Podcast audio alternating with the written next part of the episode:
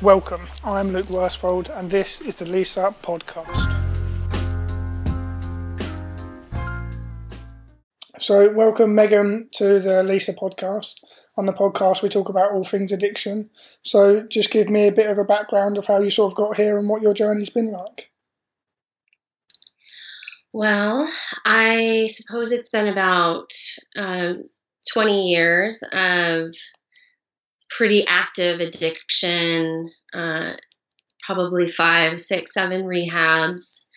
And, um, you know, finally getting to that place where you're just done and really wanting to, you know, sort of spin that, that straw into gold by by writing a blog about it and in a very open format. I just believe that the stigma around this needs to change and that the only way to do that is to be the a way shower, you know, to sort of model that um, in our vulnerabilities and our foibles and shortcomings and just sheer embarrassment you know that there is a there is an alchemical process that happens there where you actually shift and become something different and or rather more of who you really are. And so I don't know, I just started writing about it and um, it seems to have gotten a good response so far.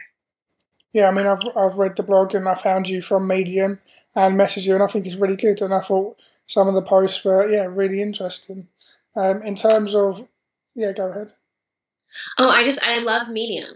And Medium is such a cool platform. I mean, we never would have found each other without it it's something like the 256 most popular website in the world, and I've been writing for a month, and I have really close to a thousand followers. So that's pretty incredible. You know, if I were just blogging about my cat on some random website, I probably wouldn't have that uh, readership.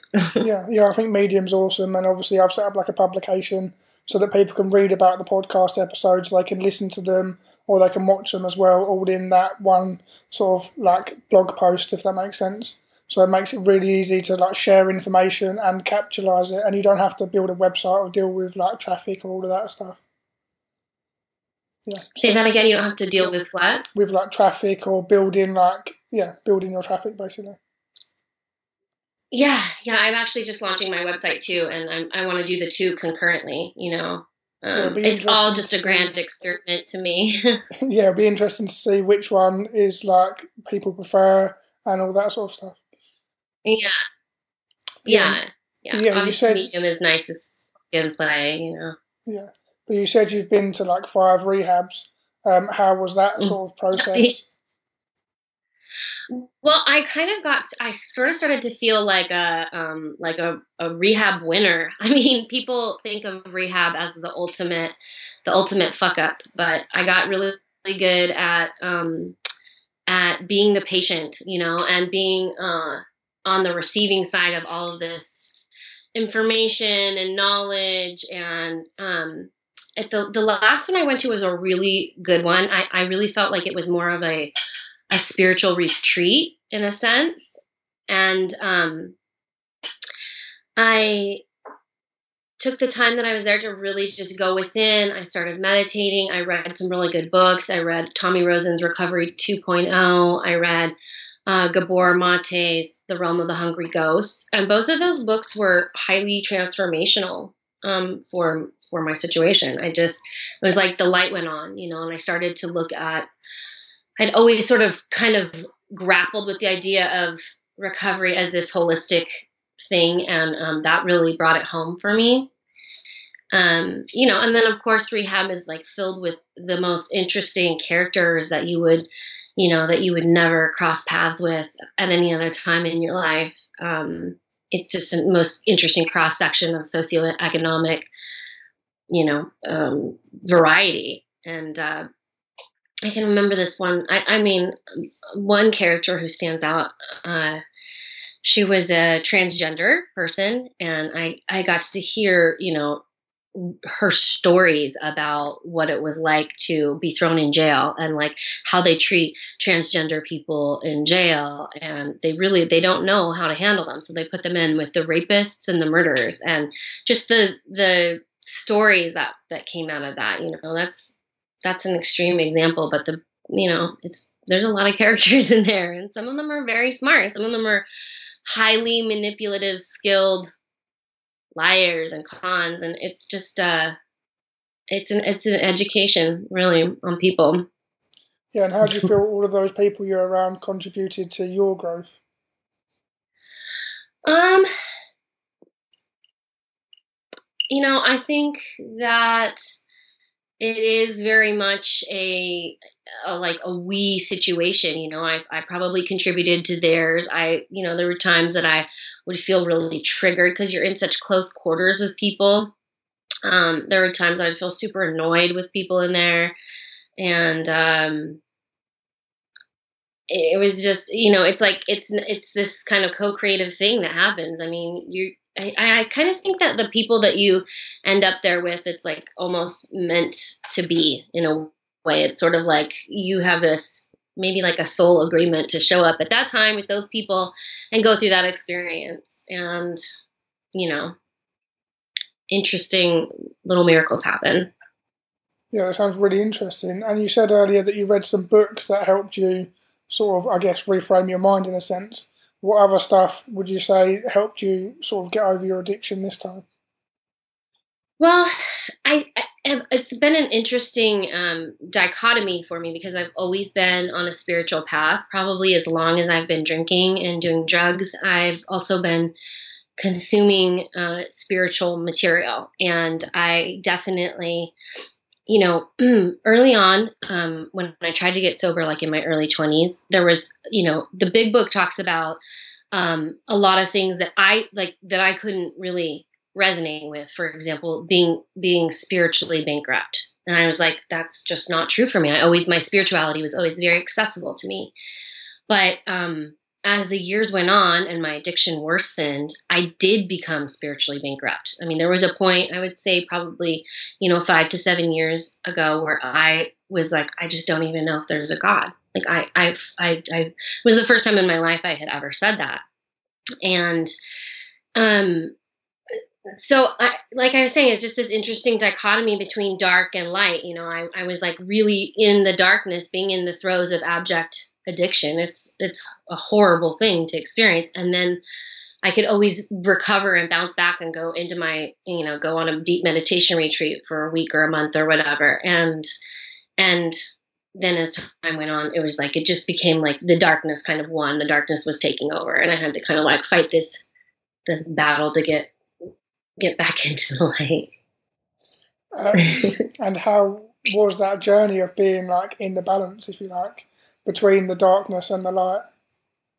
I mean, I think it's like I when I look back on it, I think it's the kind of like the hero's journey. You know what Joseph Campbell talks about with the hero's journey. It's like something that we all go through. Uh, anybody who is striving to become awake must go through some version of the hero's journey, through some dark night of the soul. You know, mine happened to be with drugs and alcohol, but any of my friends or people that I know who are on the path of seeking to, you know, wake up, to help the planet wake up, to heal this planet, because we're obviously in complete total crisis. Um, every, single one of them has gone through some some version of that you know it's just what the flavor the flavor varies yeah that's really interesting i guess i sort of went through the same process as well. The waiting between like the light and the darkness, and then choosing sort of the light when the darkness got too much to bear, if that makes sense. And then yeah, choosing to go forwards and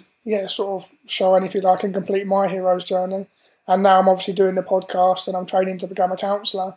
And it's interesting, like you say, uh-huh. everyone kind of has those those journeys. Oh, that's awesome. I mean, and see, such a beautiful thing that what you went through you you're now turning that around so that you can share you know your journey and your story and be of service to others. I mean otherwise what's the point of having gone through all that darkness? You know it, it's like it, it was futile. It was pointless. It was it was like why go through all that suffering if you're not going to turn it around and be of service in some way yeah i think that's really like a beautiful idea for your life as well but in terms of like, we've never really had anyone on the podcast that spoke about like the twelve steps. Did you work on the twelve steps in rehab? How did you find that sort of version of recovery? If that makes sense. I mean, so there's like this, you know, most rehabs, um, they just they have this very like cut and dry kind of uh, formula that they give you. They put you on, um, you know, they put everyone on antidepressants. They give you something to sleep. They take you to AA meetings. They have group meetings um, at the house. They give you chores. You know, there's just this like formula. Um, and, you know, um, when I was in my early 20s, I was able to move through um, some of the 12 steps, most of the 12 steps. And yet I never completed them. I um, I always only got to about you know six months of sobriety. That was always my upper limit, and probably like that you know the ninth step or something like that. Um, and then I spent a lot of years rejecting the twelve steps. I found all the reasons that why it wasn't true, why I didn't agree with it. it. I was I was better than the twelve steps. I was more spiritually savvy than the 12 steps. Um, and what I like to say is that it was it, what I was trying to do was like get a PhD in spirituality without studying my ABCs. That's what the that's what the 12 steps are. They're the ABCs, they're the foundation, and you cannot build anything without a strong, firm foundation.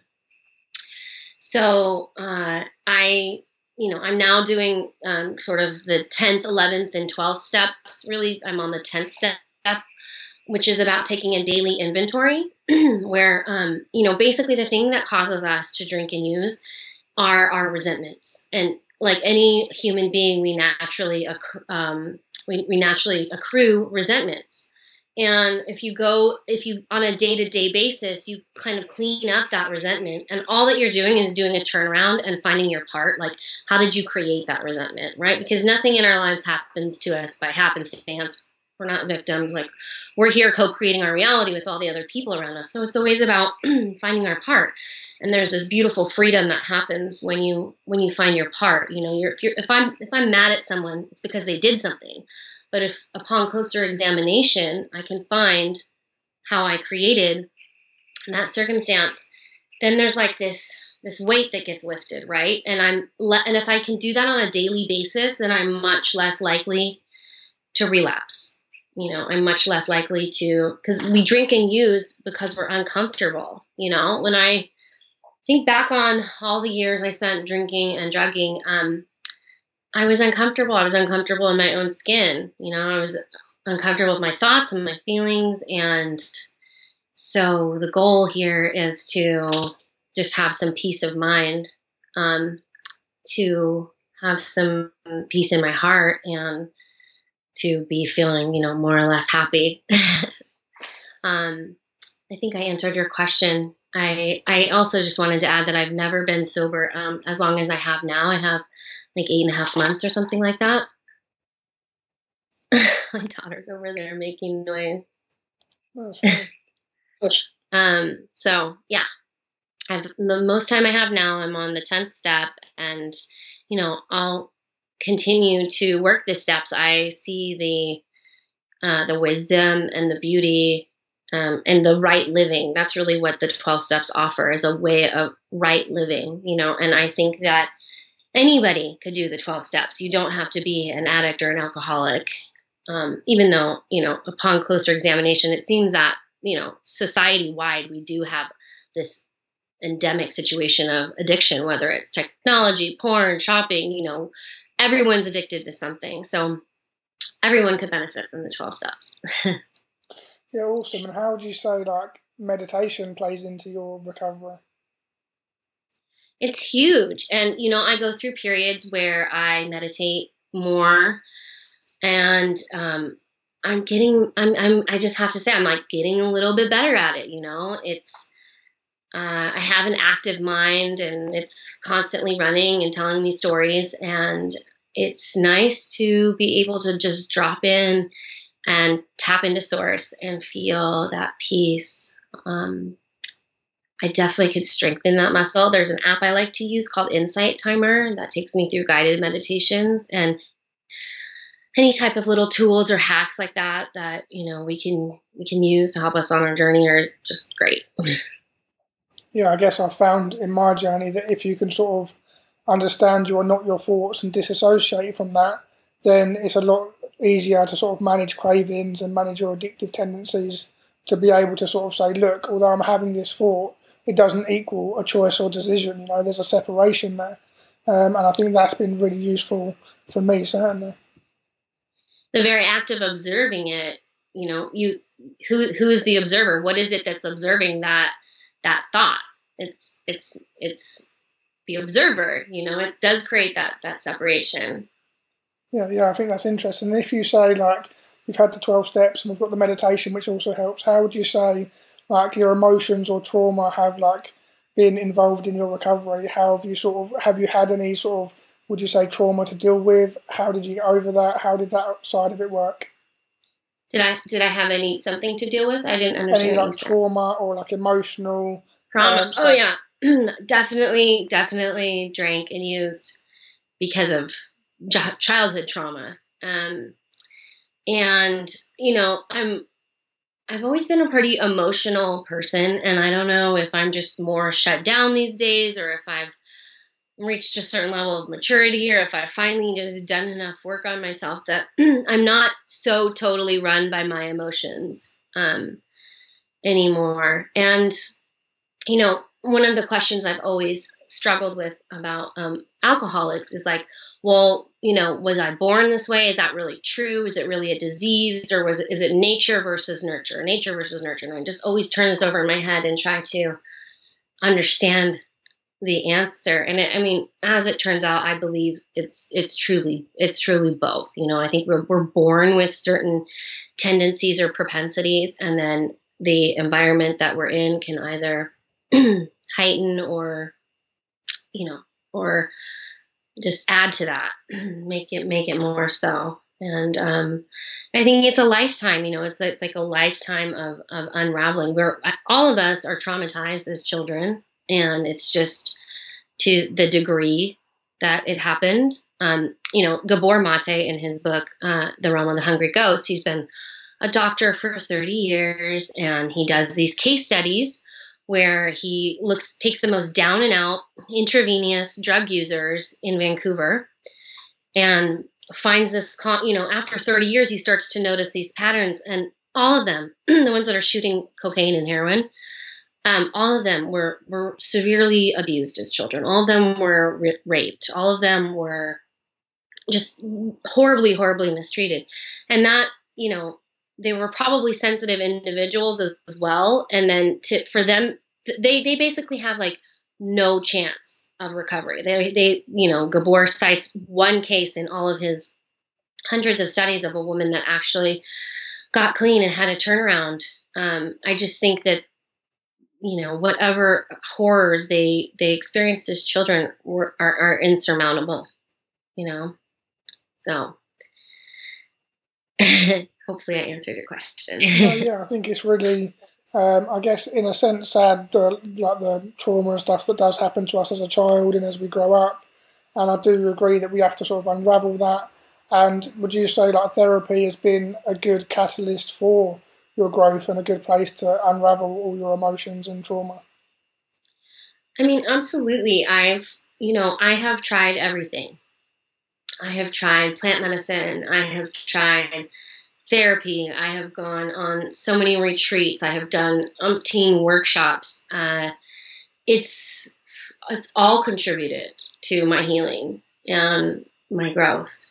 I I have probably done 20 years of therapy and um, probably could use some more. You know, I'm not currently in therapy, but I I love um, I love I love learning and I love self exploration and I want to always come to understand myself in a deeper way, you know. And at some point, maybe maybe at some point, um, just that internal reflection, just that you know, just meditating, you know. People have always told me they're like Megan, you're always looking for answers outside of you, and you have all the answers inside of you. So maybe maybe if I could just sit and meditate for an hour every day, that'd be cool. maybe that's a bit of advice for me as well. um, you were um, asking me about the sugar thing, right? Yeah. So, what do you? What are your? What's your view on sugar? Well, I my most recent blog was called Nutrition and Addiction and Five Foods That You Need to Avoid.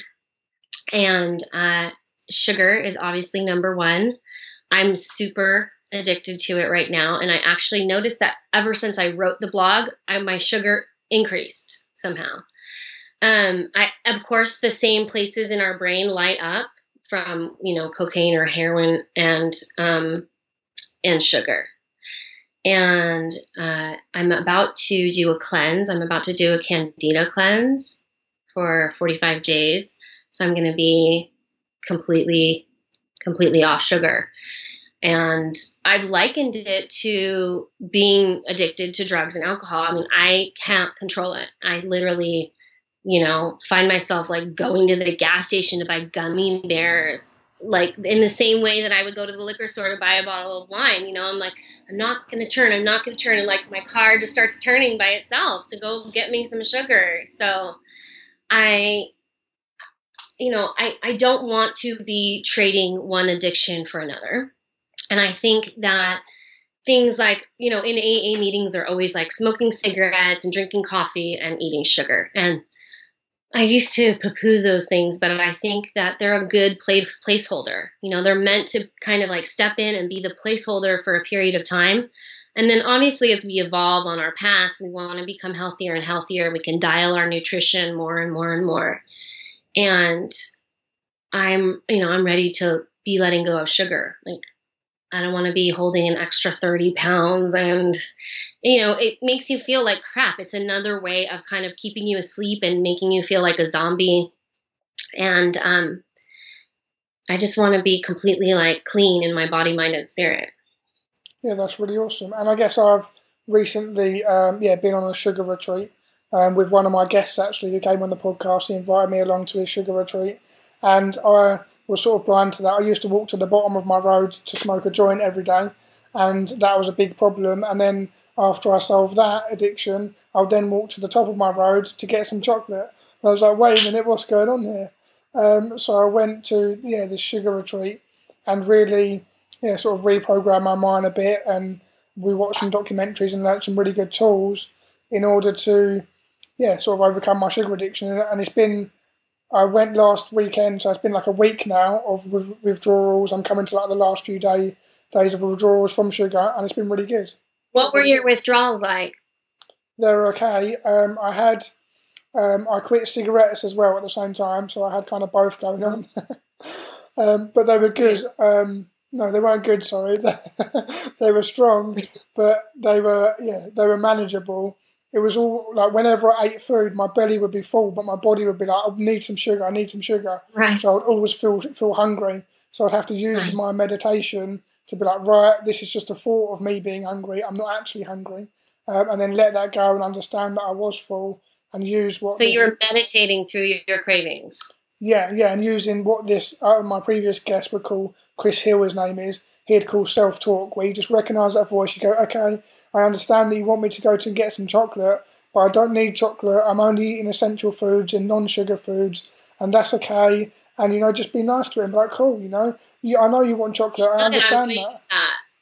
yeah yeah it's really beneficial for yeah. sure and it's almost like not being so punishing as well because i think as addicts we can be extremely punishing um, almost to the point where we use and then it creates that perpetual cycle.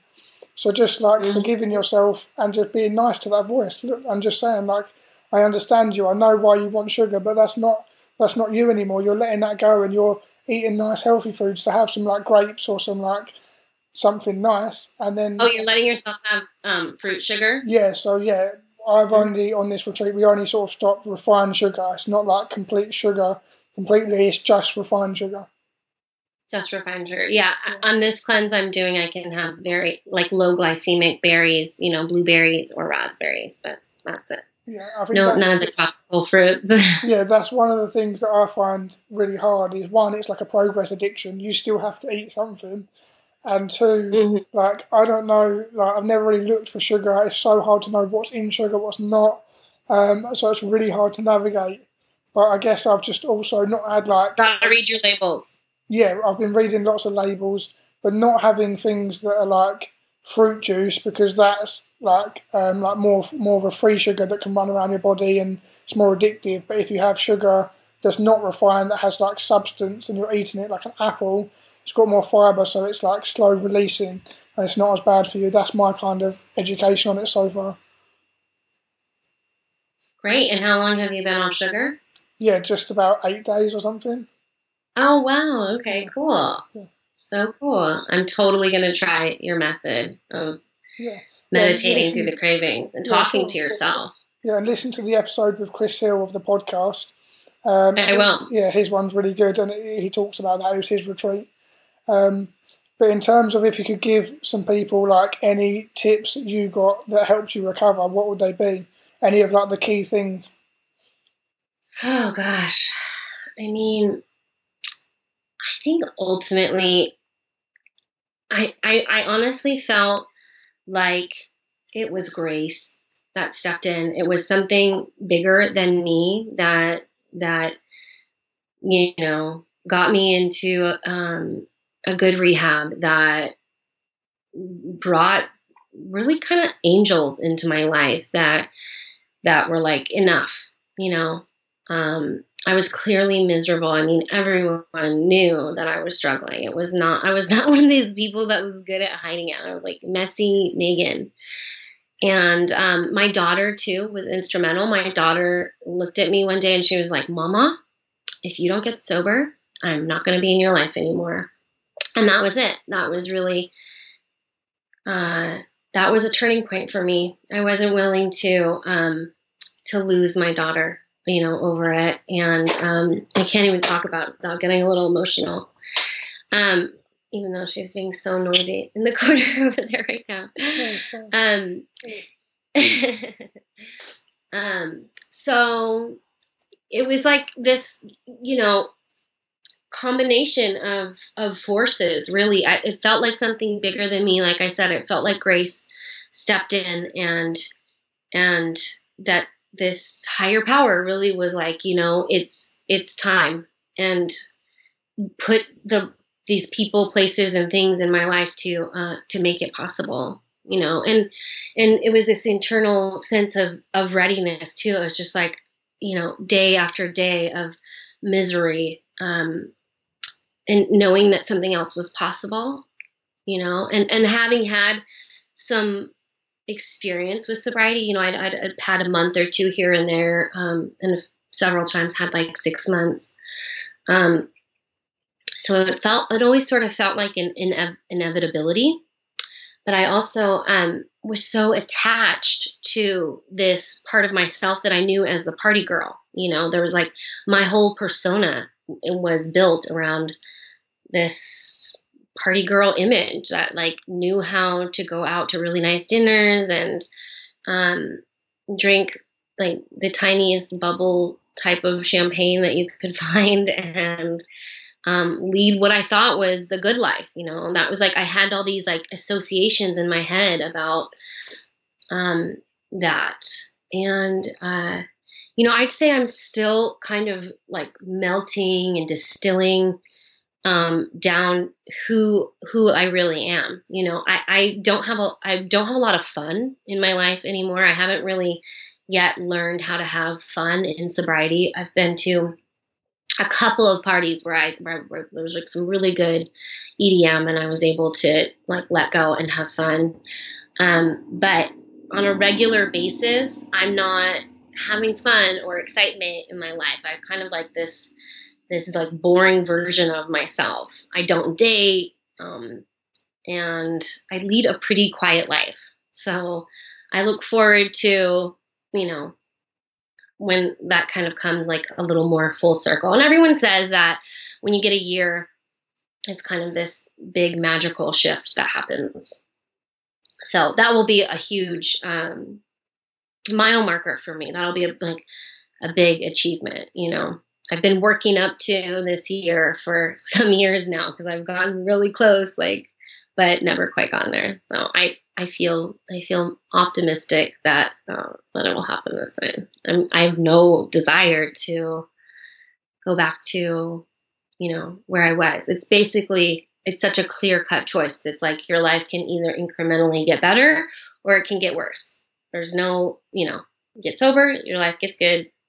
Don't you get unsober and your life's gonna get shittier and shittier and go down lower and lower.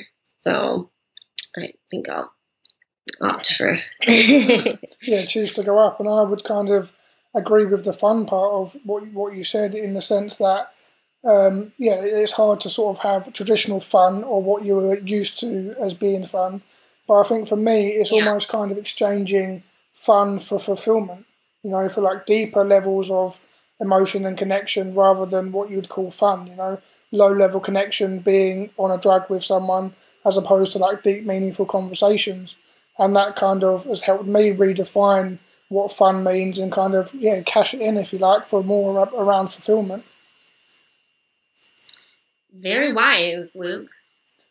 Yeah, I mean, also another thing that I was thinking about from what you said is, you know, like I would associate or used to associate as a stoner, if you like, that's like a big part of your identity. You smoke weed and that's who you are. Um, and I think part of my journey was learning that, you know, these labels that we attach to ourselves, yeah, they're stuck on with Velcro. They're not they're not sewed on and we can take them off and we can choose new ones. And we can learn, I think, spiritually to not have any, just to accept I am full stop, and just not to have any label at all, and just accept yourself. Although it's obviously a lot harder um, and easier said than done, I think that's kind of the ultimate goal. Um, and I've also said to people on the podcast before that, you know, our dependencies are almost a journey, like a stop off on our journey to becoming our true self or our best self. And that's just, yeah, that's just part Say of that again. Our, our what? Um, our, our dependencies are almost a stop off on our journey to becoming our true self or our best self. Um, and yeah, I think that's what it's really about is yeah, growing and like you say, going up and not down and understanding those differences. Yeah, absolutely. I mean, like I am is one of these, you know, spiritual concepts. Just I am. I have a book on my shelf, I Am That by Sri Nisargadatta. And that's that that is just that I am is enough without anything to follow that. I am that I am. Yeah, and I think going back to meditation, that really helps ground me in that ideology, if you like. The fact that you are not your thoughts and you have thoughts, understanding you're an observer of all this stuff. So, how do you really have an identity? when you're just an observer of these thoughts, they're just thinking about this label or something. So that really is like a practical way of grounding my training in sort of managing my identity and embracing change and stuff. Like the meditation, if you like, is a foundation of all my growth because it's about controlling that separation between who you are and what you think. Um, yeah. Yeah. But yeah, run over. But um, what's that? I said, yeah, ran over. Oh, okay. no, what, um, well, you had a lot of good things to say. Yeah, no, you just really got me thinking about how everything's been on my journey, and yeah, it's been a really nice conversation. Um, I really appreciate you inviting me on the podcast, Lou. No, Thank you. Amazing. I really like your blog. I'll continue to follow it. Where can people find out more about it and read about it? Okay. Yeah, so how can they sort of find out more about oh, your blog? how can people find more of what? Of your blog and what you're doing. Of my blog. Oh, I mean, I'm gonna I'm gonna launch my website. I've got the URL meganstarks.com, and um, my Facebook page is called My Naked Heart. So, I mean, that's basically my tagline is My Naked Heart. Um, and so, I guess Megan Starks on Medium right now is cool. okay, awesome. Is there anything else you'd like to add? No, that's it. Thank you so much. No, thank you. It was really nice to yeah have a chat with you. Thanks for coming on the podcast. As always, thanks for listening. And if you enjoyed this episode, please share. And I really wish you well on your journey to serenity.